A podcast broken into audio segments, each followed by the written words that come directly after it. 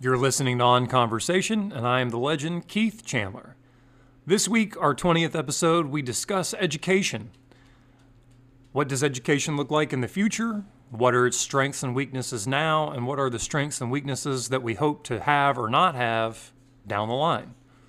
Unfortunately, as per our usual slants and slopes, I think we fall a little more into the politics of education because education seems to be so political. And we only really get to focus on education a little bit. And I think we kind of bring the example that uh, is obfuscating getting anything done about education, which is a lack of focus on education itself. Uh, our intro music this week is brought to you by Lucy Stoner. The track is called Everyone Needs an Audience for Their Funeral. You can find it on their second record, The Mirror is a Personal Hell, released on Sweet Sounds Records. Check them out at sweetsoundsrecords.com or sweetsoundsrecords.bandcamp.com. That's it. We hope you enjoyed the show. We've only got a few more left for our first season before Brad returns back to teaching at the university in Indiana. So we hope you've enjoyed most of the season so far, and we hope you'll stick with us for the last couple few and enjoy those as well. Thank you so much, and enjoy the show.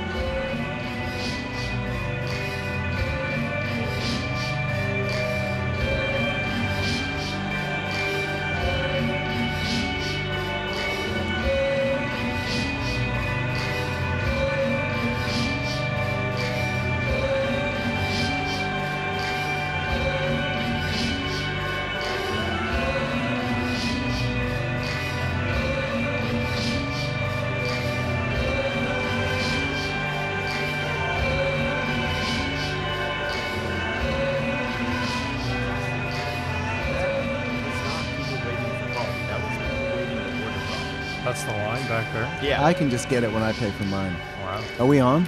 We are on. Yeah. Now. Yeah. we've been Happy on. Sunday. This is uh, Very busy. conversation. Stir it up. Very, very busy at the busy. beach. Craziness. A lot of tan bodies. For any of Mm-hmm. the tourists that are listening right now, I just want to let you know this area sucks. It smells. It's wretched. It's putrid. it's it's bereft of all spiritual and soul. And we have activity. angry dolphins. Stay away. There's sharks. They're there's very angry jellyfish. There's dolphins. glass in the beach. uh, needles. Busted condoms. Stay away from here. Oh my god. Just stay away from here. Just Please. and all of that stuff makes me cringe because it is so beautiful. Sorry. anyway, so Don't mess with my homeland. So we've decided in advance this morning for fun that I guess we're going to talk about education. So, and um, not just what it is now, but what it maybe could be. Because I always like to have conversations, and I don't think we've had this conversation about what would education need to look like in 50 years to have a sustainable society. Um, we have two people in this conversation who are loath for education, and we have one in the system Advocate. advocate. Mm-hmm. All right. And fight. yeah, no, okay. I consistently oppose Brad's kind of entire worldview because of what I perceive to be his like overarching opinions of education. That you can um, you can take very high-minded, intelligent ideals and use them to make the population better in some ways almost against the will of the population like i view it as like academic stuff enforced on people who don't view it as beneficial and don't like it and then academics and professors as being very dismissive and condescending of the opinions of people who are like quote unquote uneducated So, does that come from your classroom experience? Because you didn't go to class very much. So, is that from your I it, it comes from Thanks I, for telling me that. I'm going to use that a lot. I look at uh, higher education and I think that it's it's attempting to improve and educate a very small percent of the population and it's really isolated from the rest of things and I don't like how dismissive of like alternate viewpoints. It seems to be. So I wouldn't say that we're dismissive of alternate viewpoints, um, uh, especially where the sciences are concerned. Um, I would say that we probably are. We create some of the alternate viewpoints. Um, Real but quick, real quick. Just so so, to the best of your ability, what are the three things that are good that you think education is doing now? Just very briefly, quickly. I, I I don't. I'm just. I'm just so we can have a, a, a frame here. So it is recording and building the knowledge base. Something positive. I like that. Okay. Yeah. So that's its main purpose, not necessarily but teaching. do you require? Do you Yeah. need? Okay, so Well, I guess the is knowledge teaching, base too. alternate theory. The knowledge base just lies in the population and what the population accepts to be true. Okay. So with that that being said, so w- w- what is the thing that you think education is the, the top thing that education is failing us at now?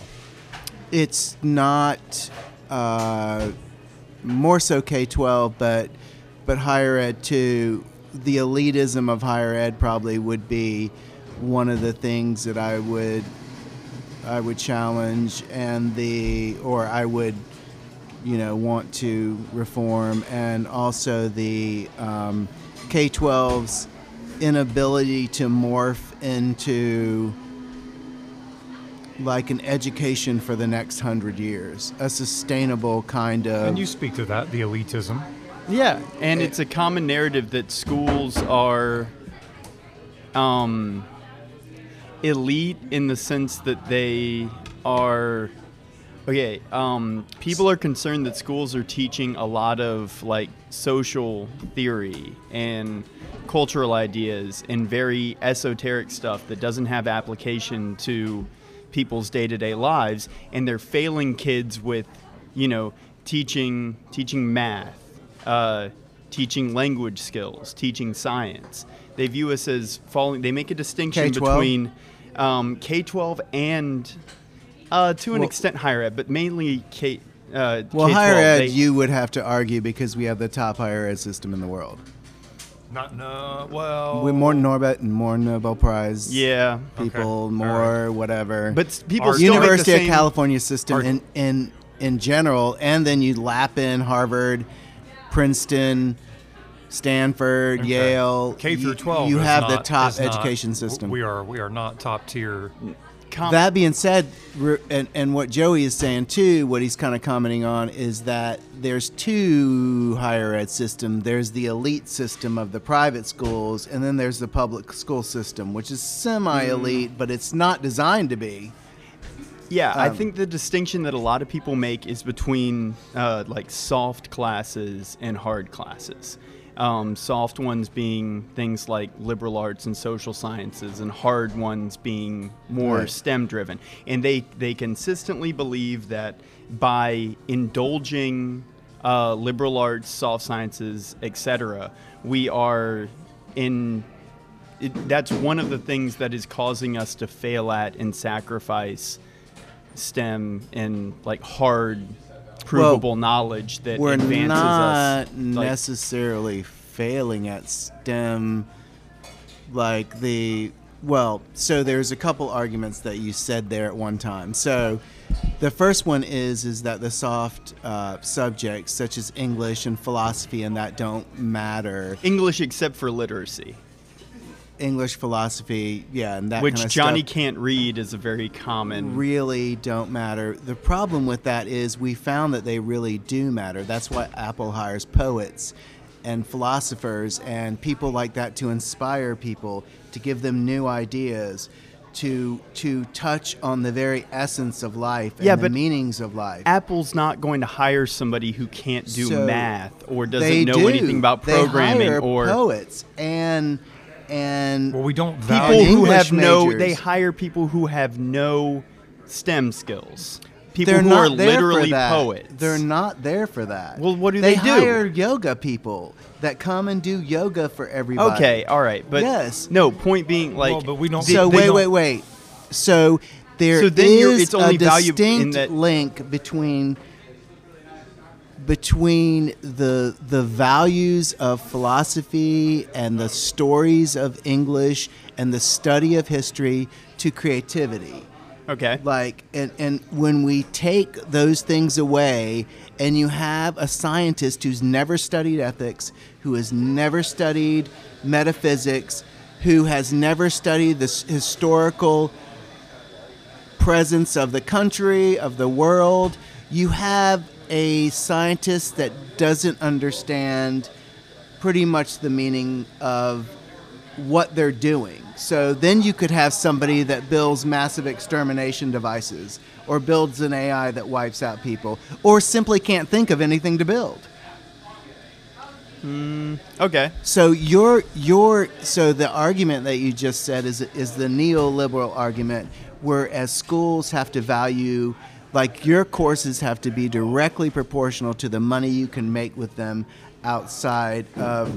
Not necessarily. That's a neoliberal idea, I know, but that's it where it turns comes into from. money, but not. that's where that comes from. Not necessarily money, but something that produces something that is objectively valuable, that improves the quality of people's lives. But we have two things. We have subjectivity and objectivity, and both of those things have to be massaged for our society. Well, I the- mean that's why philosophy. Yeah, your came yoga first. guy. People benefit from having a you know or somebody who's someone- trained in yoga because or Maya Angelou it's that's good paid to write poetry, right? And and But but people don't celebrate the bard anymore. no, people not- don't They like people who celebrated get her. paid to write Right, right, poetry. But that's that's my. I'm just saying that's my Angelou. She that's. but people are saying that's what That's UBI might would do is it would allow some poets to have part-time jobs but spend most of their time on poetry or on painting or on I mean obviously the Farming arts and is- music.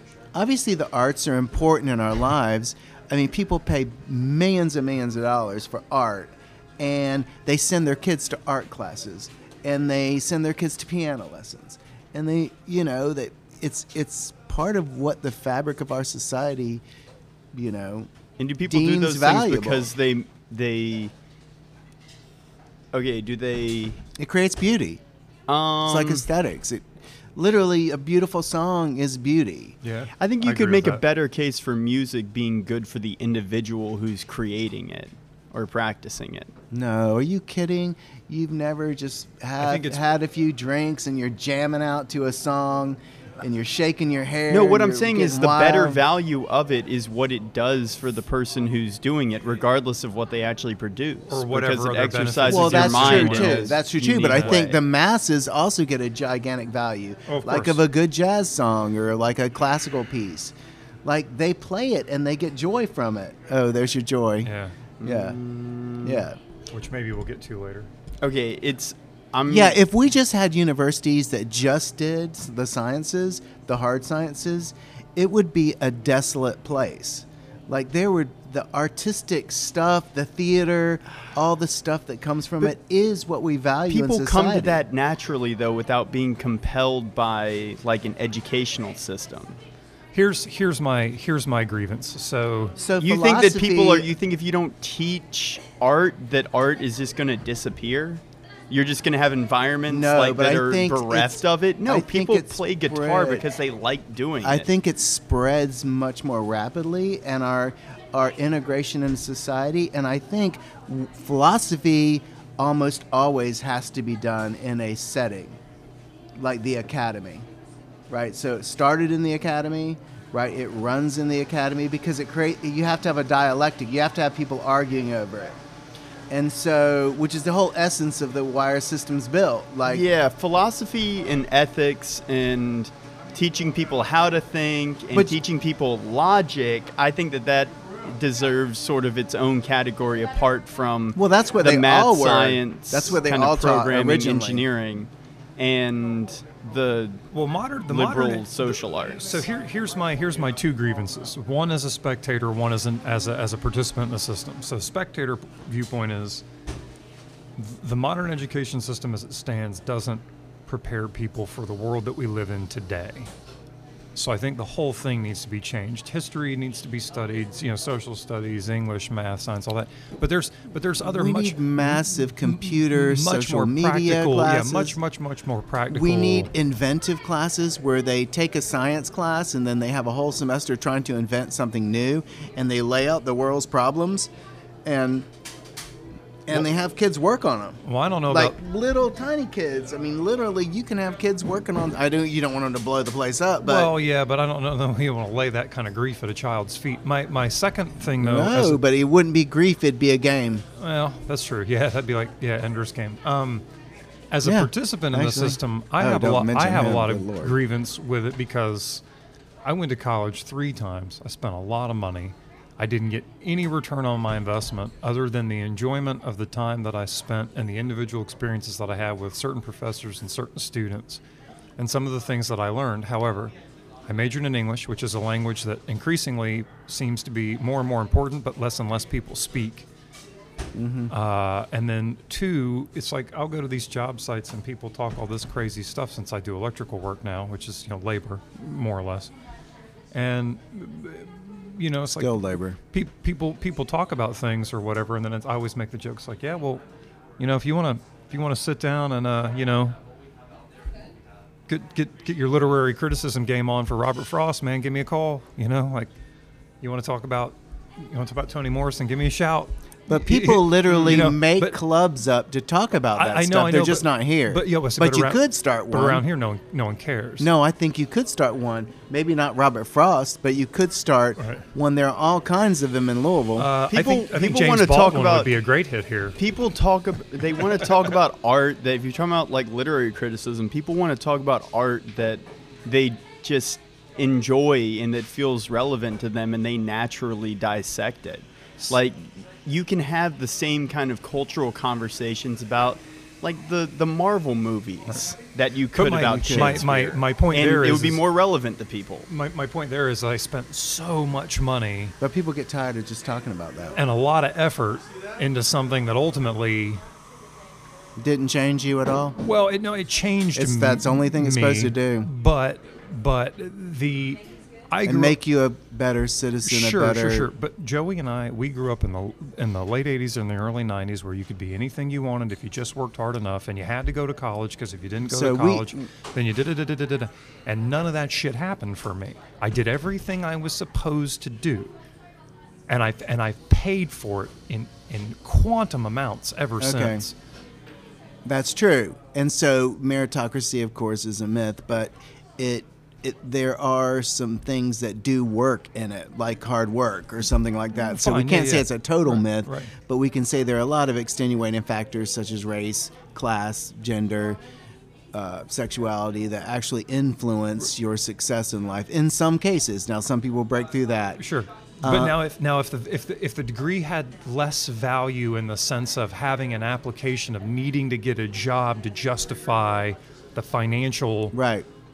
Uh, uh, you know, albatross that that became, then then the idea would be, if it didn't have that burden, then I could, I Right. could have been free to, hey, I'm going to get this, and I'm going to read and write, and explore and Right. whatever, and do electric and farm, and I'm going to be able to, ma- and money's not going to be important. It's just about enjoyment or the change that I got or the fulfillment I got, and that's my grievance. So What is it? Let, let's the system shouldn't be oriented towards getting a job, or that you weren't properly no like, that trained there should be job. some kind of UBI where you're working, you know, and you Just- can just that the- the- maybe the college should have been free. The amount of and money then that you put, it yeah. wouldn't you wouldn't have the debt service. But well, I'm going to ask you both a serious question. Did you, you get usually do. okay? But this is more serious than I actually asked. Did you guys actually try to get the most you could out of the universities that you were at? When I was able to, yes, but I wasn't always able because I was working two jobs and I was strung out. So No, I didn't. Yeah, Okay. I didn't take advantage of my educational opportunities. at So, all. how do you know you didn't miss something that Oh, was so valuable? oh, I know I missed a Did you lot. live on campus? freshman sophomore year. I did. Okay. I did not. But I was also ten years older than ninety percent so, of the student body, ninety nine so percent student body. Hannah Arendt poised this idea, and I think you've heard me say it before that the universities are places where there's 20 something year olds as a majority that mm-hmm. have extreme amount of power mm-hmm. right? And they it's a tinderbox of these older people that are poking them to think about something poking them over here to think about something poking them over here to think about something. And it's amazing the wildfires that that starts. And she said this was back in the 60s when they were burning down the universities that um, you're burning down your home the home of your ideas, the place where you're a majority. You know, as a group, you know, there's more students on campus than any any other group. Right? true, So you actually have an extreme amount of social and mental power, right? And so don't burn down these universities because they're your your mental homes, right?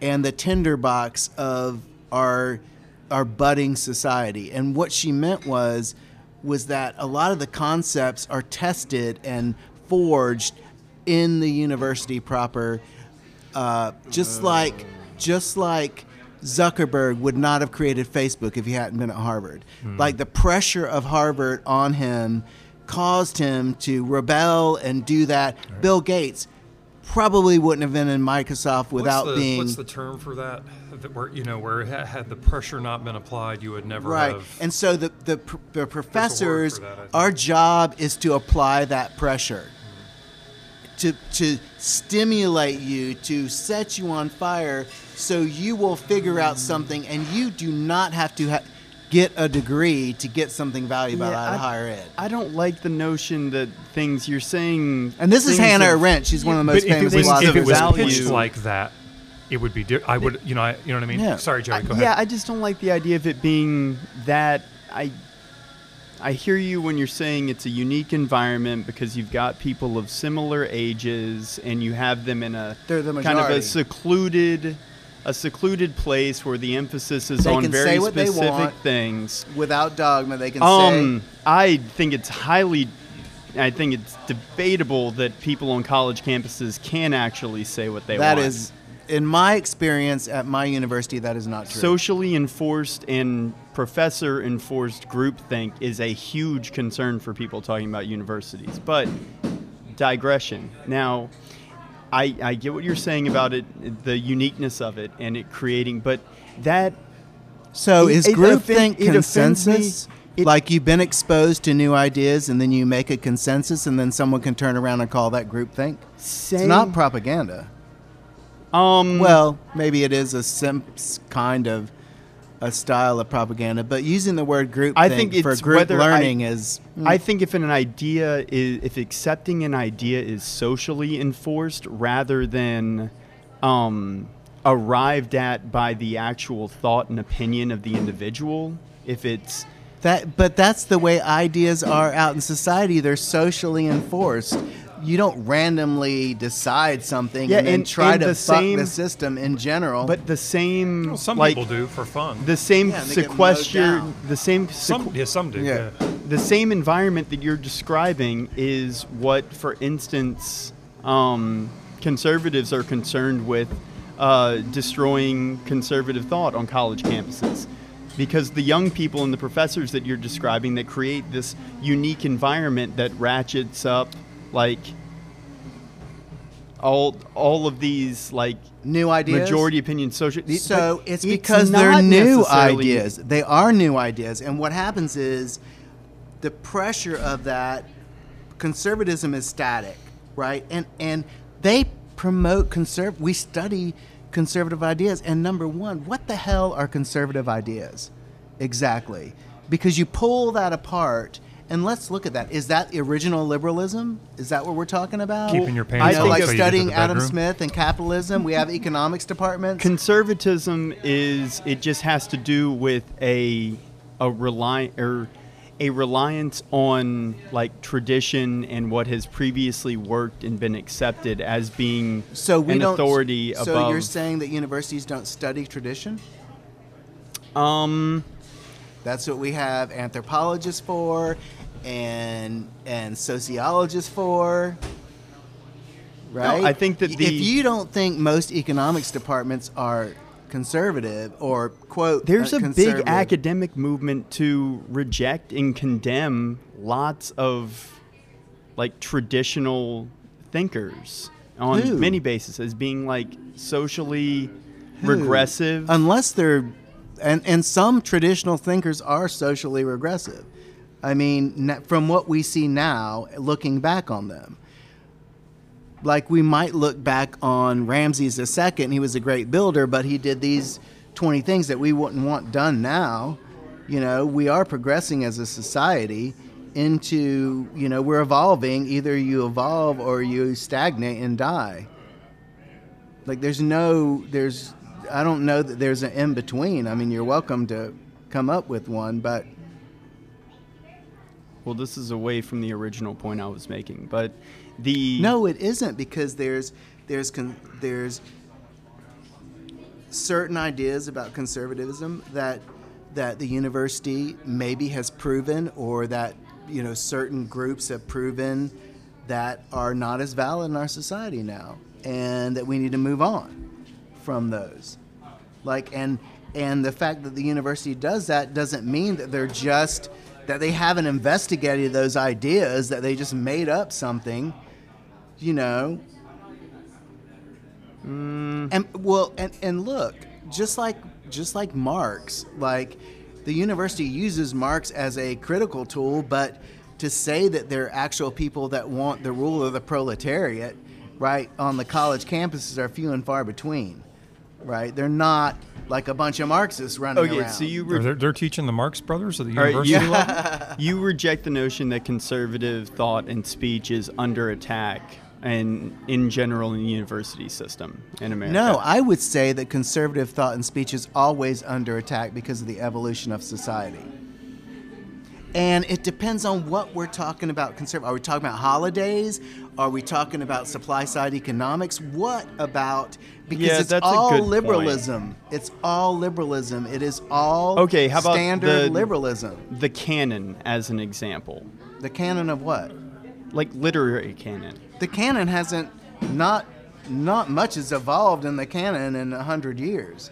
Okay, well, I mean, they've added books to it, but But the rejection of the canon as being valuable because of it being older, wider, and Well, what people view as like socially like regressive. to say Mark Twain doesn't need to be read because he says racist stuff in there. He still needs to be read because he he is part. I think a lot of people say that he shouldn't be read. Yeah, well, I don't agree with that. well, Like, remember though. Remember I asked we you about this. We can't learn anything unless we go back and know the original designs that created the problem. or Okay, I think whatever. that Yeah, that I, mean, it's that concept has common acceptance. I mean, that's why we study Hitler. We study Stalin. We study, you know, Mao.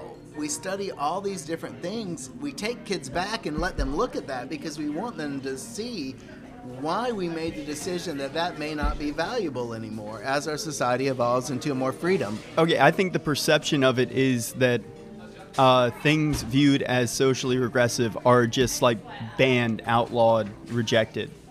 Um, I'm going to make a point and we'll move on. Uh, so we had discussed this one time, I think, on the podcast, but I, s- I- we were talking about something and I said, you know, if like we wrote books now, you know, a lot of authors, the classics, they would quote, you know, from the Cantos or from the Wasteland or from, mm-hmm. you know, whatever Dante's Inferno or you know. They still quote from those, probably. yeah, but so I've just. That, I mean, I heard Dante quoted like several times. And I said that a long time ago to Joey. I was like, if we were writing books today, I wonder if we would be quoting those parts of the canon, or if we would be quoting more like You would like- probably like quote Big Lebowski from a or- larger. You probably would or- quote from a larger, and the Big Lebowski is not in the canon. Right. Well, but, but, but, but I, I I think uh, you but- would probably do something old and something new in order to say Yeah, something 'cause more you- profound. Well, because that's what you do, and But you and, get the idea I'm going for You there. know, you build the criticism, literary criticism. Don't you build it across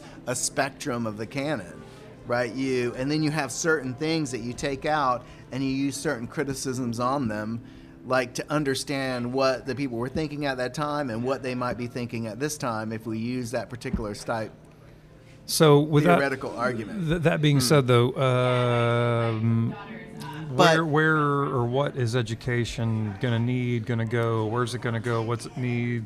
What's the future?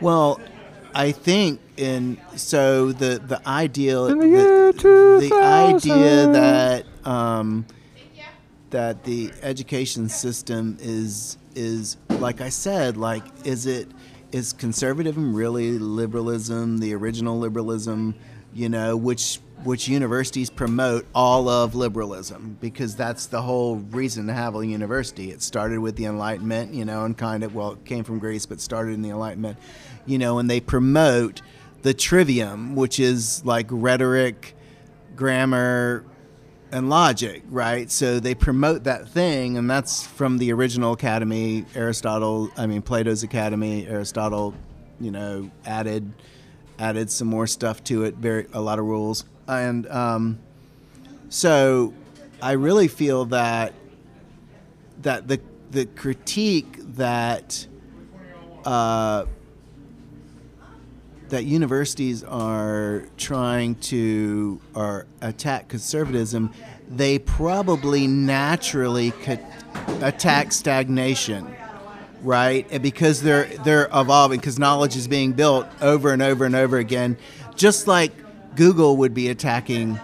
You know, uh, Google would be attacking those things just because it's building. Each one of these big entities are building massive amounts of knowledge as they go. Yeah, I think I've set you up for arguing against something that isn't exactly what I was saying. My point was the um, That we American, the- intentionally- the, group of American conservatives uh, feels like they are under attack and they are excluded by the university system because the university system, unlike previously, does not accept and promote the thinkers' works, values, and experiences that they consider to be valuable. And So- they feel like by expressing their like concern and desire for those things, they are um, they're repressed, they're rejected, they're they're shut down. Well, I would challenge Like the fact that you can't have conservative speakers on college campuses now because you end up with security situations from students protesting and rioting because they, they view it as a moral imperative for them not to be able to even express their opinions. So again, that goes back to my original point of where students have power, right? They're And if that they- power is used to shut down a speaker who's presenting an alternate viewpoint or because of the advocacy and the beliefs of that speaker, is So- that pro- is that isn't that a like a So they problematic that- use of their power? well, probably It's repressive. Well, it is, but it also states what the youth want and what they think, just like during the '60s.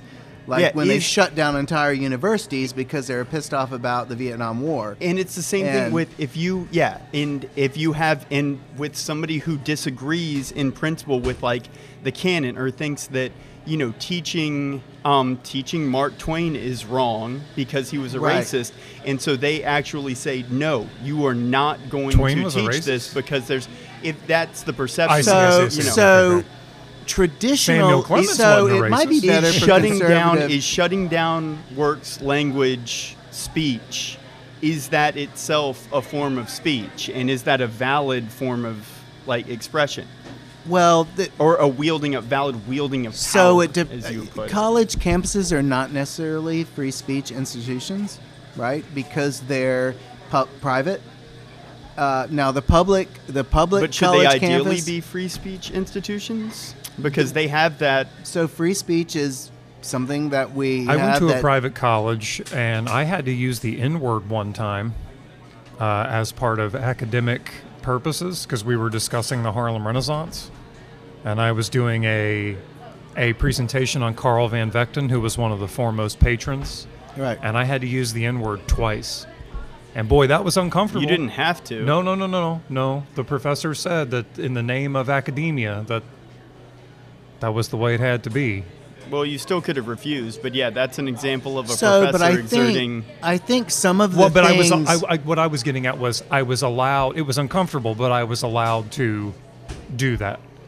Well, the fact that you would view it as an allowance or requiring an allowance is interesting. Uh, well, but don't, in the interest, okay, so the I'm a, professor. I'm a white yeah. guy throwing around a, a, a, a racial slur. I don't- I- And I- the, the professor projected the opinion that your using the language was more, or mm. having the freedom to do it in that more context was, yeah, right. more important than the implications, the social implications of you doing so. Right. So- Which that's in favor of academic freedom versus like potential, you know, social consequences. So I would say if we substitute the word traditionalist for conservative, right? Traditional liberals or traditionalist kind of, which still gets into because I think some some parts of our conservative movement are totally just have gone crazy and they're they're inventing stuff to throw at the wall.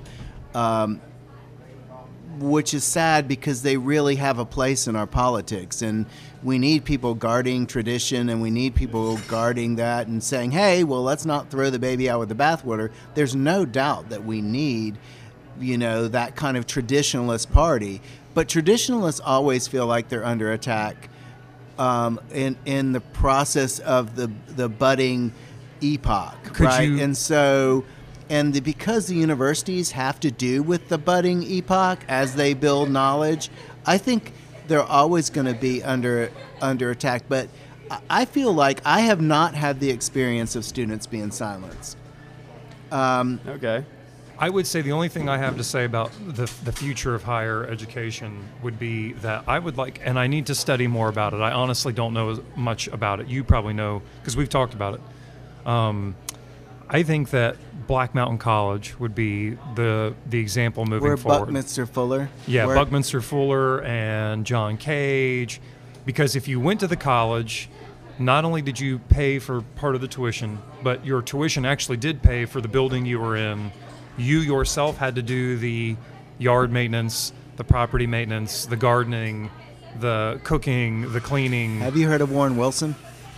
That's in state, right? That's right beside where Black Mountain College Used to be? was. Okay. Yeah, yeah. Uh, well, it's in Swannanoa, so Okay. it's uh, on the other side of Black Mountain. Okay. But go ahead and go ahead and describe it because it's a lot like that. You have to work. Yeah, you. You have to do charity work. Right. And you have to go to class. Right. And a lot of that work you can you can pay for part of your tuition by working on campus. Yeah, and that's that was the whole trip. place is like, gorgeous. If you it's were, like a thousand acres. Yeah, if you were going to come to Black Mountain to learn from these non non academic artists who were I would say they're pretty academic. well, yeah, yeah, yeah, but but but but I think they worked outside the system a lot and were considered many of them geniuses in their Right. fields. And then to go to a university like that and study with them, so your your tuition money is actually paying for these people to take residence. Right. it's paying for your residence, then you're out keeping the campus up so the campus has greater value because it really does, in a sense, become yours. Right. You make it your own. You're interacting with all these people in whatever it is like, and I'm thinking of like if you had specialized schools like a like a gardening school or an art school or a uh, liberal arts school or a sciences school, or you would be interacting more and more and more with people that were in the same headspace as you, and you would be exploring different things. If they made scientists get out for garden for an hour a day, that can maybe help those people a lot. Yep. You know, especially if you're uh, any sort of um, uh, biology science or, or Right, and- zoo- and zoological. Warren Wilson has its own- or- Gigantic organic farm. yeah. Okay. So there you go. So, so I think in the future, I think you've got to change the value system, and that's kind of what I was getting at. Was if I if I had been free in my mind to go to school and go, you know what, I can get any degree I want. It doesn't matter because when I get out, I'm still going to be able to pursue these Well- other things and make money and not have to suffer or struggle.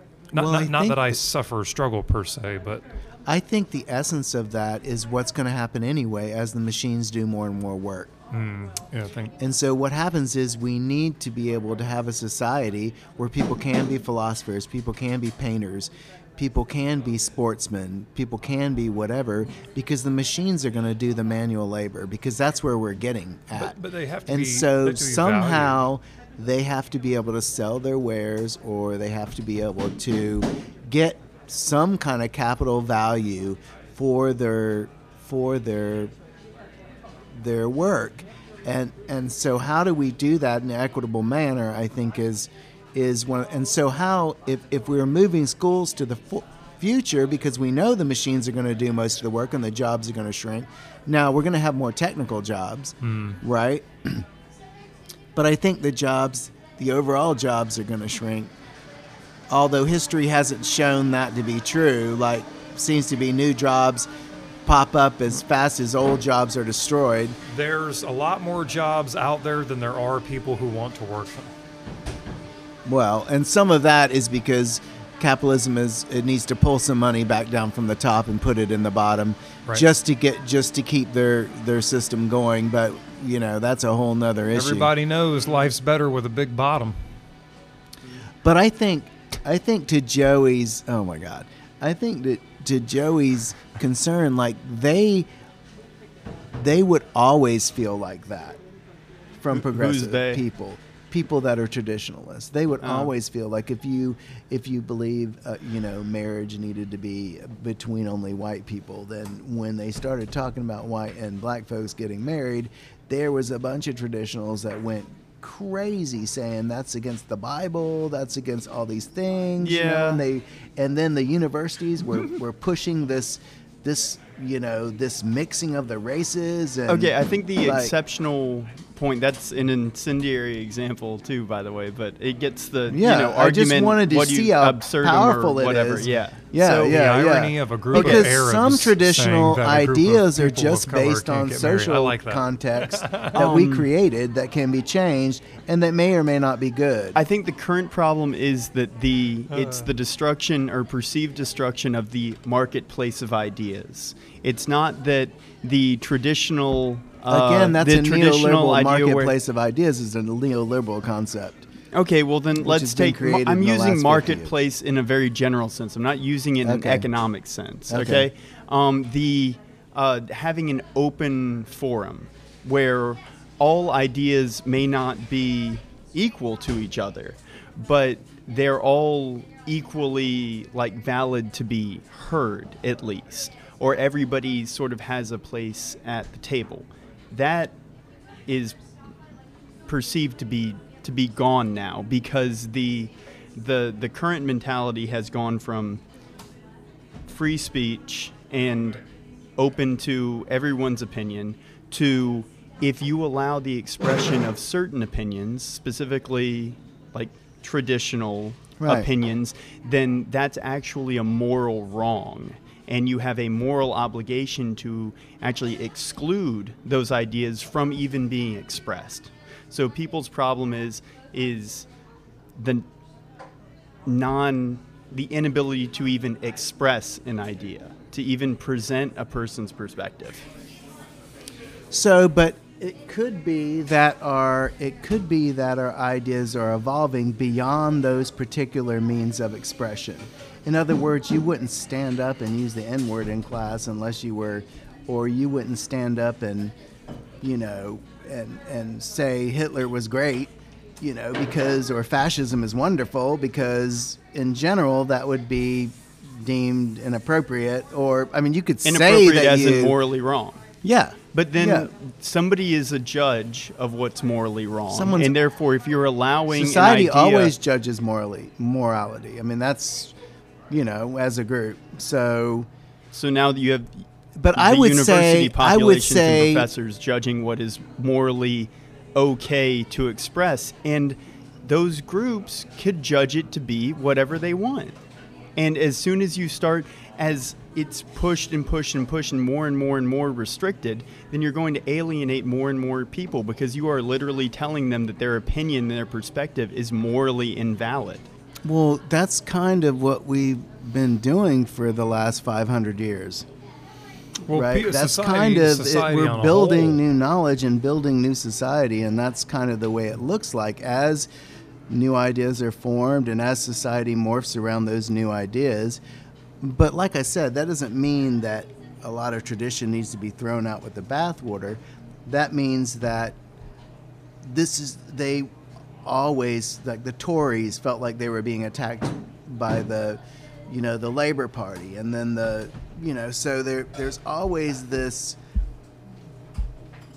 the this battle between what is new coming up and what is what is considered old. And I would say if you went back 50 years, those those values that you're talking about that they feel like under attack were beliefs so heavy that the other values didn't exist, Okay, like so- marrying, uh, you know, uh, someone of a different race, In a university, or like wearing high heels on campus as a dude. Okay, so Right, you know. in in a university context, so in your opinion, is it okay to prevent the expression of certain ideas because they are labeled or considered to be morally wrong? And should that judgment be made by the people who are in charge of the university, or should it be made Already. by the student body? Or Good. should it be what our society in general considers to be morally acceptable? So that's that's like a, a yes or no with a sub question. So, um, is it okay to prevent the expression of ideas because you consider them, you know, morally wrong or morally like problematic, right, or harmful potentially? And if so, who makes that judgment? So I think society does that all the time. So and Okay. so and and our society is populated with like the the opinion of our society in general as far as what speech is either morally wrong or harmful is very different than the opinion of your average American university as to what is harmful, what speech is harmful or morally wrong. That's the mic. That's the the liberal not sh- microcosm I don't of the think university. that's true. You don't think so? Because those professors are part of society and they have similar. Well, then why is it okay views. for Ann Coulter to have a Twitter account, but she can't speak on a university campus because she's going to get protested to the point that it's a security risk? Because, her views are considered morally wrong by the student body. They're So afraid that we're she's going to do all to the students' go- cocaine. So, well, really no, skinny. they're probably afraid that they're going to have to go out there and beat the students into submission to get them back. The professors have not a lot to do with that. Hmm. So you think the professors made them h- hate Ann Coulter, or the fact that she I think it's the makes administration's up so much stuff that are at and- fault and is for these so- types of things. The only personally. point that I was trying to make is that the opinion, the the average opinion of a an American university student body of what's considered acceptable as far as speech is concerned is very different than what than the average opinion of American society in general. I don't agree with that because they're they're just average everyday kids, uh, especially at my place, because they're they're not elites, so they're they're pretty much you know they're all Christian pretty much. They go to church and they you know most of them are one race and they just kind of they kind of have halfway opinions of whatever and you know but i to say that so you're comparing two things. You're comparing the college professors and you're comparing the riots of students. Mm. So you're kind of comparing apples and oranges. Well, I'm. My, You know, my point was that that, we the, can- the inability of a conservative person to express their opinion on a university campus means that the university campus has a different and stricter opinion of what is Well, there's- acceptable speech. there is uh, and also that within that you're making an assumption that we don't have we don't have traditional prof- traditionalist professors i'm going to stop using the word conservative. We don't have traditionalist professors. I think there is a, a And if huge you- there's a big academic movement movement of professors that are that actually say that we need that we have lost the ability to really truly speak freely and express ideas freely on, in on universities. i have not seen that at mine Steve, Uh, that's we- whole that's Steven Pinker's whole shtick right yeah now. and Steven Pinker is a questionable person anyway so okay, How well, so? it- it's almost kind of like um like a doctor, like uh, doctors charging so much money because they're afraid if they screw up, then they're going to get their asses.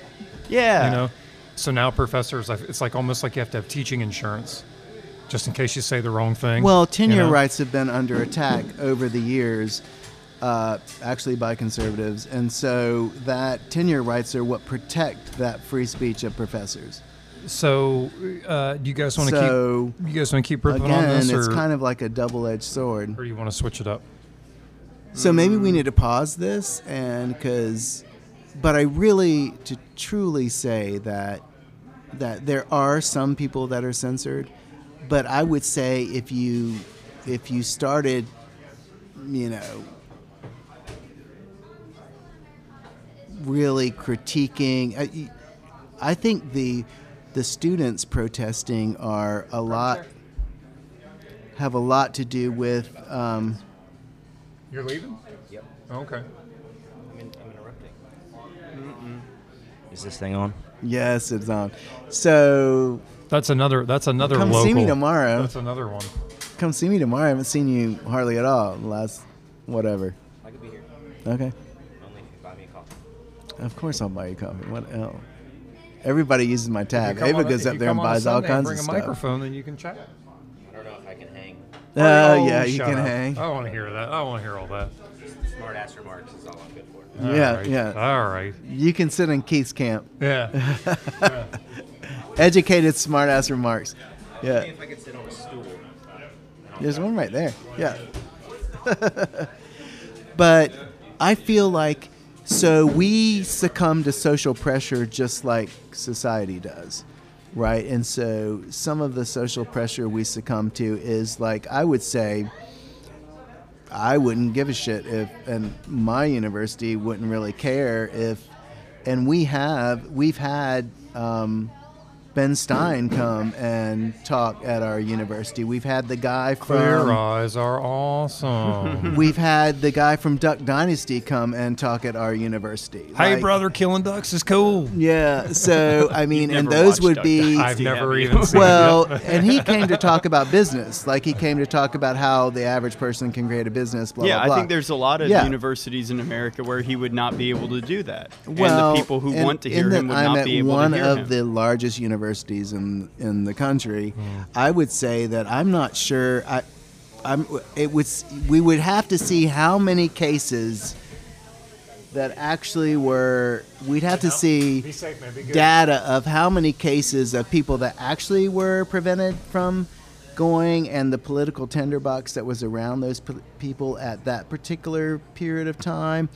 Um, and now, that being said, it, you know the the people using lies and fabrications and like a university would probably n- not let someone who's against mm. climate science come and go because we have so many facts knowing that that is completely true right? And so mm. i can see where someone you know at some point might say that but most social theories still- unless you you wanted to say nazism is great you know there's probably one, not many things that you would be censored for I think Um, the the fact uh, disallowing things based on being unfactual or misinformation is also a spectrum. I know it it's it seems black and white. It seems like it should be easy, but I mean, that's not to say that that that that university professors don't challenge the finite facts over and over again in publications and at conferences, but to you know allow a speaker to promote something that we feel like is a really really a problem as our environment collapses like i think that would be one of the things but maybe not. You know our university is really open. It's like during during campus week we have we have bands playing some of the bands are christian bands like it's not like you know i i just haven't seen i haven't seen the boogeyman of academia like trying to take out Okay. whatever i just haven't seen it but that doesn't mean what it's not there Okay, I would. Oh, here would be a measure of it. were The you ability- censored in class The ability, no, but I didn't have strong opinions either. Um, what the when do these opinions come into effect? What about the ability of, example, a person on a university campus to wear like a Trump hat or something? oh yeah that could happen I they wear trump shirts on on uh, our university, we have young Republicans. Yeah. We have clubs, the young Republicans. I think maybe your university is it's either No, I think it's just an average, you know, every day. You Okay, guys well then- keep- then keep we have a problem. this, There you- was a Uh, big. we don't have to, but then my only additional thought would be, all right, then then a problem is presented with the people perceiving something. Um, that doesn't exist. and even if it doesn't exist, though, you still have the problem of them It- perceiving. that's it. what we were talking about with critical race theory. Like, how do we make sure the real definition of the stuff gets around? Like, which is so difficult because it, it's people are wasting a lot of energy they could be spending with their families and having a good time, or working on their business, or or refinishing their old Corvette, right? But they're mm. they're they're worried about critical race theory. It's not even used in schools. Like, it's the craziest thing. Well, in, in today's day and age, to get anything pure and uncut's very tough. I can tell. I can tell you that personally. Out in the black market, anyway. But I But think. Yeah, I get. It. Yeah. All right. Never mind. But I think this is productive. But I think we haven't talked about what, other than Keith talking about like the Black Mountain College, what would we need?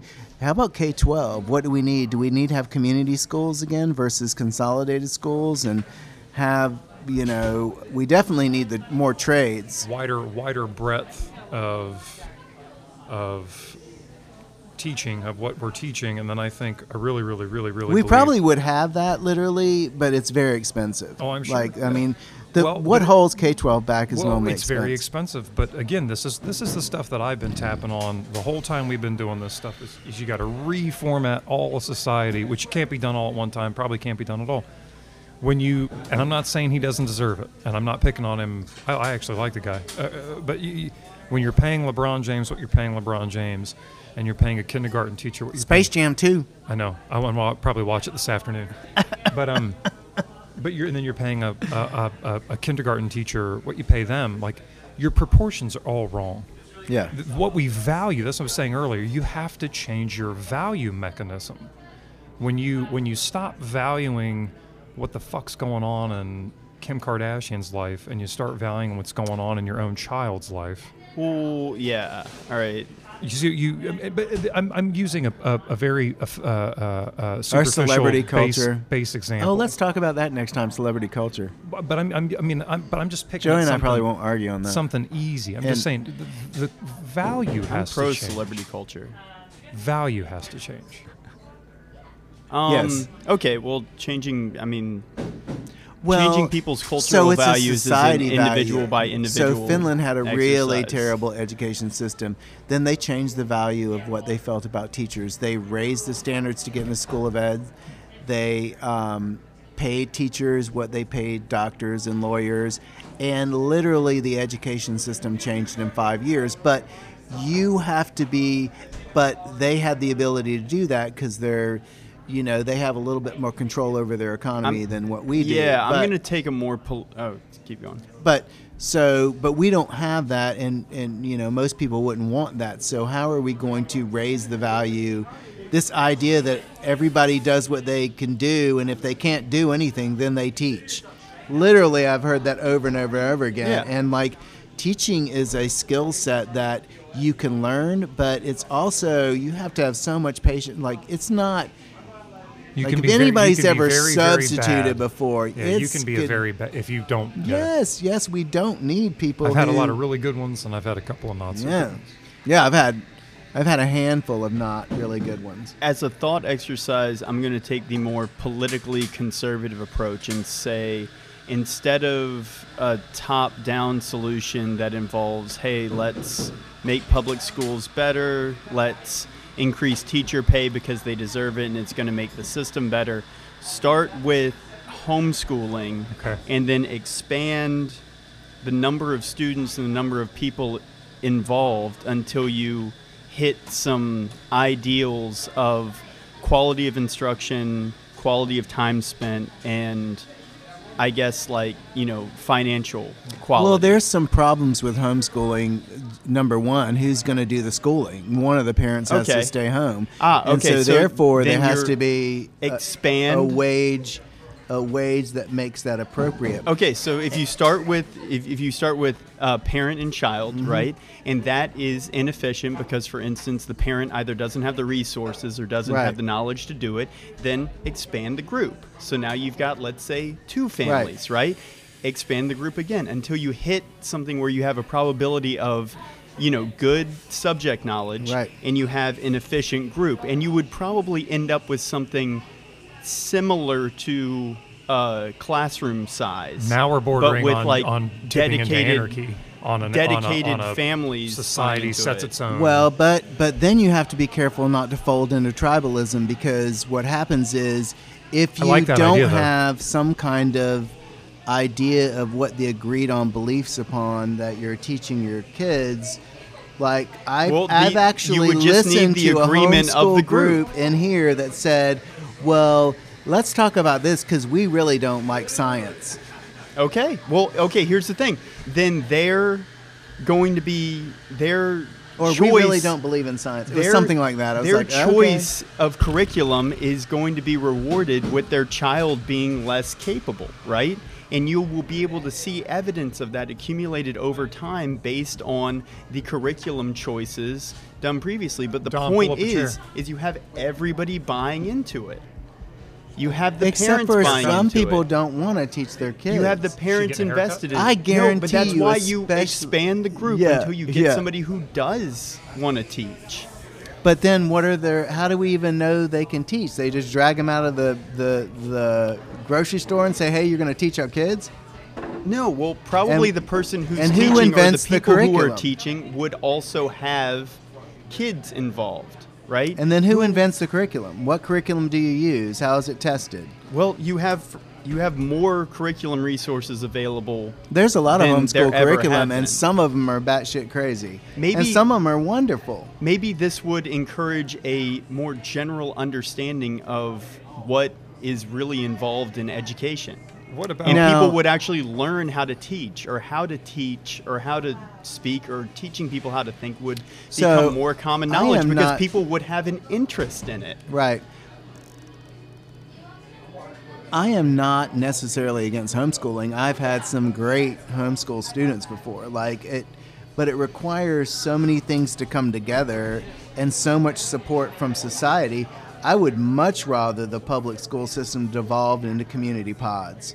You know, where we didn't have to pay for buildings because if you take the building expense hmm. out of public schools, which is what they're trying to do with online education, but we know that's a miserable failure because number one, kids don't want to sit in front of a computer screen. They need company, right? And parents don't want to sit there with their kids in front of a computer screen because they're going crazy too. So that's not to say that we can't use online stuff to augment like virtual reality and and you know all these things to augment types of instruction even in homeschool pods right we could do that hmm. i mean i think that's what they call those things those group they call them pods Yeah. but if we could pull the building expense and everybody did homeschools at like local churches community centers No, in their in basements churches. Why don't be why are you so paranoid about you realize there are a lot of very intelligent and very capable christians, I like understand Don that. I, I, I, I'm not refuting that at all. and myself I don't. I just don't think that that's the place where you need to have education. again if if a person if the prerogative of a group that's teaching children is a a religiously specific worldview then there are going to be either positive or negative consequences of that decision in the development and the lives of the people who are being taught. But the important thing is the people who are making the decisions about the curriculum literally have like a vested interest in the success and of the who probably are being half of the daycares are in the basements of churches oh, I know. Yeah, I know that. 'Cause I, they I help went- I support went to church. a daycare in the basement of a church. the Swansboro Methodist Yeah. Yeah I, everybody that's Every, everybody went there. yeah, when we were- yeah, yeah, It's like it Or supports Coastal City College or Yeah. whatever the Yeah. one that Joe. Yeah, yeah. But that If- wasn't in a, a if church. you so- localize the system, then you increase accountability, and if you increase accountability, you're going to increase the quality of the product. Well, it's not. Well, that's the way the system is supposed to be done. I, like that's why we have local school boards, and But what happens is I school wouldn't want education being taught at a temple either. But by we're way. having these grand national and state level fights about curriculum. I know, it's crazy. And it well, it's ridiculous. It's like, how did Bill Gates figure out how to get the Common Core stuffed down everybody's throat in less than two years? Like, um, yeah, but and- does Common Core really do any good? Well, it's complicated and it's really difficult to teach, especially the math. I mean, it's made by a bunch of brilliant people. Like it's it's it's it's it's hard to deploy. I like it po- wasn't tested enough. Mm. You know, it only is in English and and math. I don't think it exists in science, I but know. but yeah, it. I don't know. I, I, I I'm for what Joey said for bottom up solutions on some of this stuff. I, I really, I think it would get. So that's what happens when we consolidated high schools. We lost some communities, like down east, especially like the community in Harkers Island, the community at Gloucester, like every place that had a there. Well, I don't think there was a high school at Gloucester. There was one at Harkers Island. There was one. Ooh, ooh, we could get into some real wild shit about about uh, you know the the the dangers of school because of the money that's being put in to build buildings that aren't necessary, where that money could be applied somewhere else. That's Yep. just more of your tax dollars going Yeah. out the window to twisted politicians and uh, money-making uh, bureaucratic machines. Also, how about the fact that like schools, as far as transportation is concerned, as far as safety, Well, we're gonna have to do that anyway, is as- woefully inefficient. Schools, there's it's I not don't a like school coincidence buses because they encourage kids to want to drive. Oh my God! can we create? a- I don't like least- circles because they don't have a point. Can we at least agree that that school should be a system that does not so closely resemble prisons for the experience Yes. of the student? Right, any kind K or a factory. education. It actually resembles much more of a factory than a prison. Okay. But but So, yeah, yeah. that's why you have bells. They train kids to bell out at the factory. Yeah. Like when when lunchtime the whistle blows and lunchtime. So that's what I'm that's what I meant Yeah, about it's, the a, it's a system evolving. modernistic nightmare. It's So we know- it's repressive. Yes, so we know that There's no good interior lighting. We know the buildings all look terrible. The feng shui So- is bad. Well, no, some of the new buildings, like the arts and science schools and the, the theater schools, like all the magnet schools, look really cool. But but we know that community schools are more functional. They're better for the community. They're better for the students. People have bake sales there. They like if they need to rent out the the, the basement for their for their you know family reunion, they can do that. Do like you think if but wait, wait, wait. The reason why we have consolidated schools is to mix the races. Like literally without busing, we could not do it because our communities are segregated in many cases. Most cases. okay, cases. well, I feel like things. And that are, happened after World War II. Schools are segregated anyway, based on geography and economics. Well, they bus them, but they bus the students all over the place. In Louisville, some students ride an hour to get to another school. Like they Okay, bus so them if all over you- the place. So if the desire Doesn't okay, so doesn't work the greatest, but it So problem, you uh, schools lack diversity, which leads to a lack of uh, perspective. It leads to a lack of I don't know, like um, empathetic for people who do not share Mm-hmm. your uh, your life experience. Right? There are solutions to that that are far superior to expending the resources to combine What are those disparate solutions? populations. No, Well, you just said I- that there are you're solutions. asking- what you're- the hell are the solutions? I have because we've been literally looking for not them. spent one And- second and ever just thinking think- about it in my Do you- entire well, life. think about it. Do you think so? you- because you're you're gonna you're probably gonna be a father, right? So think about it. So what what just the diesel fuel alone, the pollution alone from busing is a reason to get rid of busing. Okay. Right? It's literally let's have small schools. Like literally, not Croatan, but there'll be a school right here. Everybody goes to Swansboro High School. It's not split into counties, like you know. Or hell, there's a school over here on this side, halfway, and it only has like 20 seniors, you- right? Or whatever. I probably shouldn't ask this because it kind of it will deter the whole conversation. So don't answer it. Just think about it. Um, do you think if you had more smaller community-based schools, you'd have less school shootings? Absolutely. Yeah, I agree. Don says yes. By the way, Don Yeah. Cleveland's joined us from afar. Mm-hmm. He's in the ether. Brandon Yeah, Broom. Brandon yeah, Broom was, in here and out. ear- ear- And in the early. county, counties, a lot of the school buses run on natural gas, Yeah. propane even. Hmm. Ours are all diesel in Louisville, and we got like one of the fifth largest school systems in the country. Like, I'm pretty sure they're diesel. They'll go to probably go to electric, but again, it's a huge mm-hmm. expense. Um, and but see, so, if we if we go to electric and they all end up being Tesla electric, then we just bow down so and we, we're still people, we're still though, sucking at that this guy's dick. school be much more. See, the problem is is also like the funding for schools coming from property taxes. So the richer neighborhoods fund those schools, and those schools are nicer. They have more technology.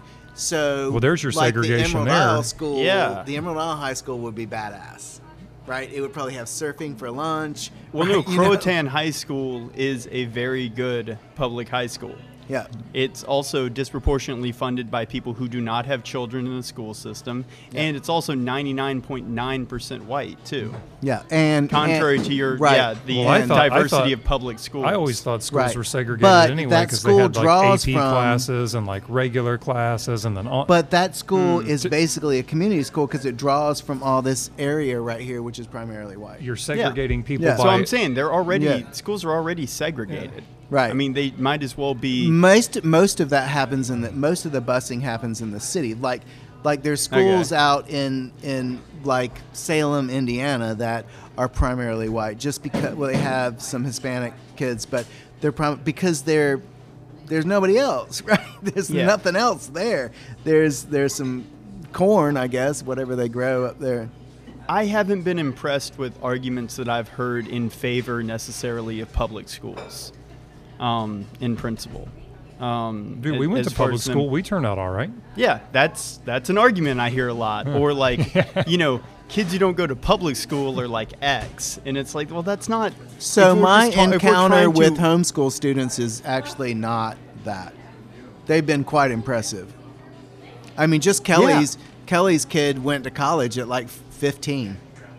Like, And and, then, she uh, was homeschooled, but an- Kelly also has a degree in education. Another good argument is that, or another common argument is that public schools are necessary in order to socialize children, right?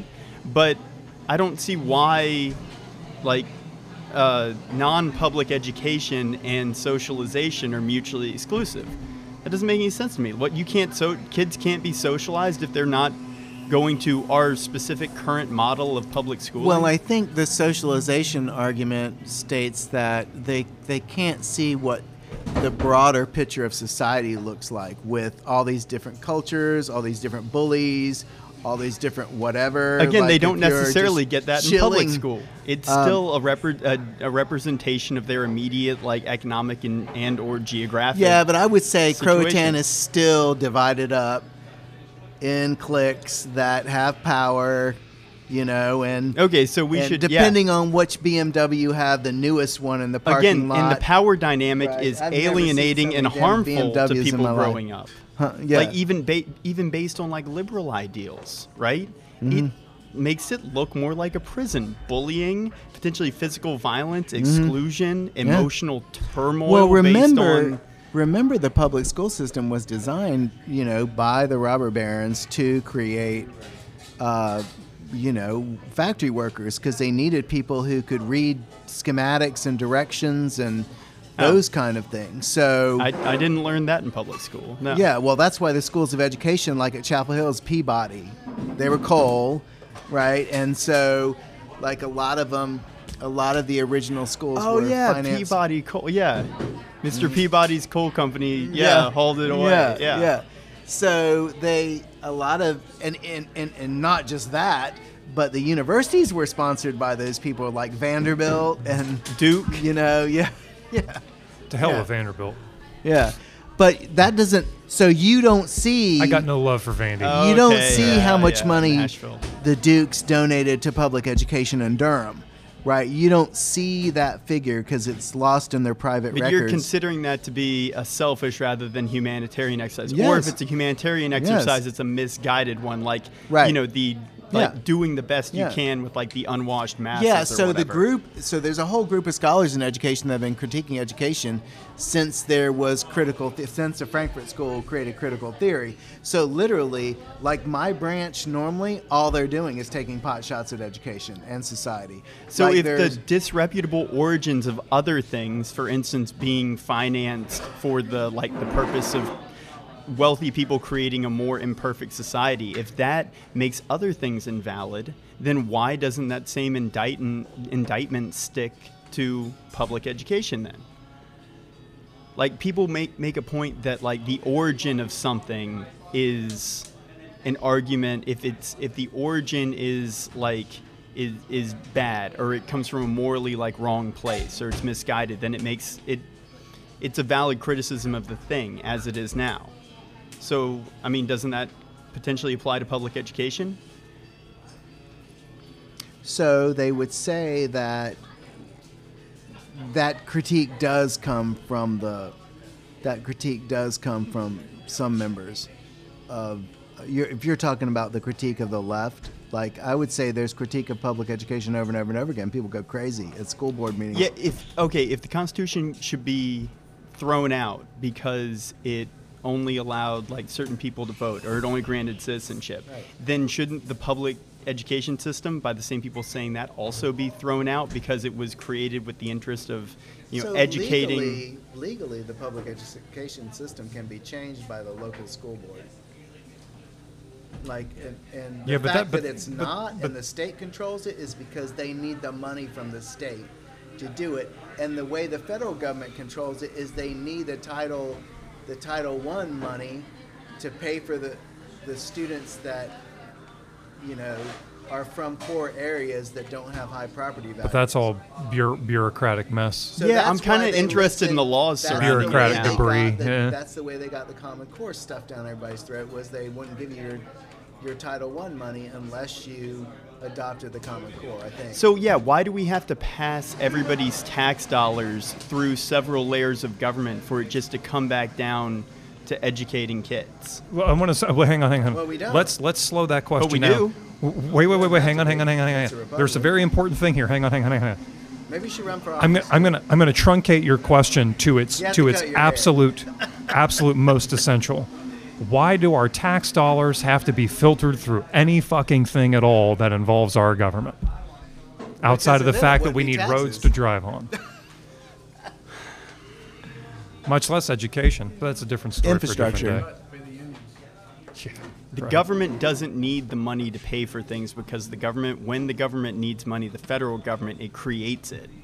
So Yeah, they just the make up. state government needs your money to pay for things, but the federal government does not need your money to pay for things because it makes money. My government state should be paying doesn't me. make money. well, that's a whole nother. We'll talk about economics one day. Fiat policy. So we're obviously not going to yeah, get to talk about love or joy. Joy. We got to do love and joy. Keith is really upset that we're not been doing. I'm just trying to spread some fucking kindness in the world, man. um, do you want to do recommendations and we'll wrap it so you can go? It's ten after eleven. Yeah, I gotta, I gotta get going. I got company in Beaufort. Um, Yep, my colleagues have come down to see how beautiful it is, and it was gorgeous yesterday afternoon. And they've got stunning pictures of the boardwalk in Beaufort. So, Good. Yeah. All right, Joey, you want to go first? Do you have a recommendation? I don't want to go first. I'd have to think about it. Okay, Brad, go ahead. For our for our increasingly smaller and smaller listening audience, Um, which is true statistically according to the website. the recommendation I would have is. Uh, uh, you make yours first. I'm trying to think of the Oh name. my god. Okay, Um, uh, so I haven't read it yet, but this is this is the thing that got my uh, appetite wet for the joy and love thing. Was the guy uh, Michael Malice? He's a uh, Ukrainian Ukrainian-born Jew who's lived in America most of his life. He's written books about North Korea, uh, a couple other things. Harvey P. Pekar, the comic that passed away from cancer, he did a whole uh, comic version uh, biography about Michael Malice. It's apparently very good, very funny. But uh, Malice put together uh, a book of articles written by famous anarchists, and it's called the Anarchist Handbook. It just came out last month, I think. Oh Um, yeah, I so- saw that online. I would recommend that. Yeah, I probably will have to. But that was what Check that that, out. was what his conversation with Lex Fridman on Lex Fridman's podcast was what got me going on the love and joy thing. a So- guy named Malice inspired Michael- you to yeah, Michael Malice, the Anarchist. Handbook. So I guess I'll. Okay, be safe. Tell Teresa we said hey. Good too. Thanks for listening. Thanks for stopping by. Uh, so I would probably recommend, in that I mentioned her name, Hannah Arendt, The Human Condition. Uh, she's Can you one spell of the- last name? A R E N D T. Okay. Hannah Arendt. Um, she's one of the foremost philosophers of the 20th century, so far as the quasi political. Um, and she, the book is a mental massage, so you kind of have to do some thinking to read it. But it, I figure I should, I should probably do mostly philosophy books, uh, just because that's my stick. Ooh. Okay, I did start listening to a new audiobook. I don't know if I'm far enough into it to actually recommend it, but it is something that I think Brad would like. Um,